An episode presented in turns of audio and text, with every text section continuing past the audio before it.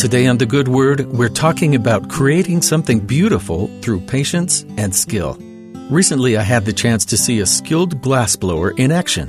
And though the techniques are ancient, glassblowing continues to use those very same methods today, shaping and sculpting molten glass at temperatures around 2000 degrees Fahrenheit or about 1000 centigrade.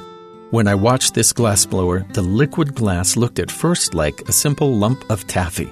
But after careful manipulation and pumping air through a long hollow tube, the glassmith let the newly shaped piece cool to a solid. The vase he created twisted in on itself, seeming to have frozen while melting under intense heat.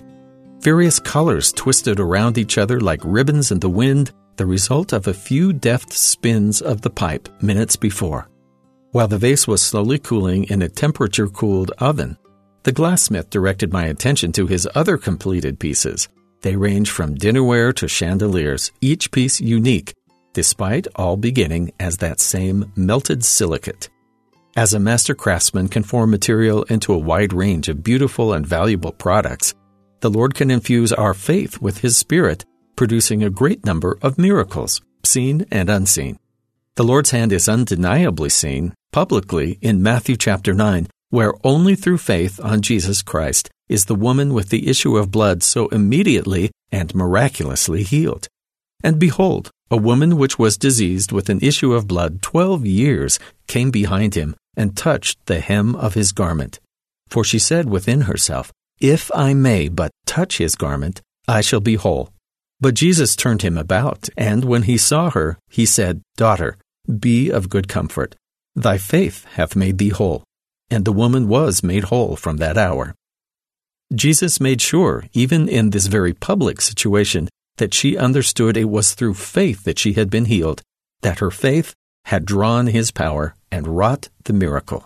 Chapter 44 of Alma in the Book of Mormon gives an example of faith turned to a miracle that's maybe less apparent, but still real. When faced with overwhelming military odds against them, these followers of God found themselves a hard earned victory, but they were quick to credit the true source of power. In explaining their success, the commander of the people related it wasn't a result of greater military might, but their faith.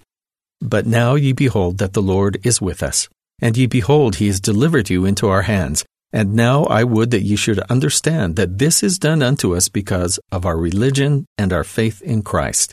And now ye see that ye cannot destroy this, our faith.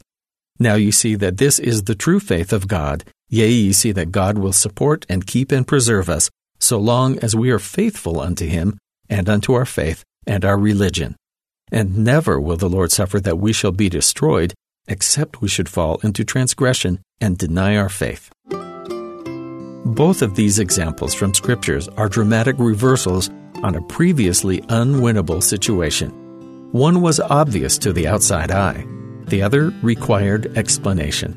We may sometimes be the only ones to witness our faith creating a miracle, but that doesn't mean it didn't happen we can be patient as slowly the Lord is working our faith and us into something beautiful. And that's the good word.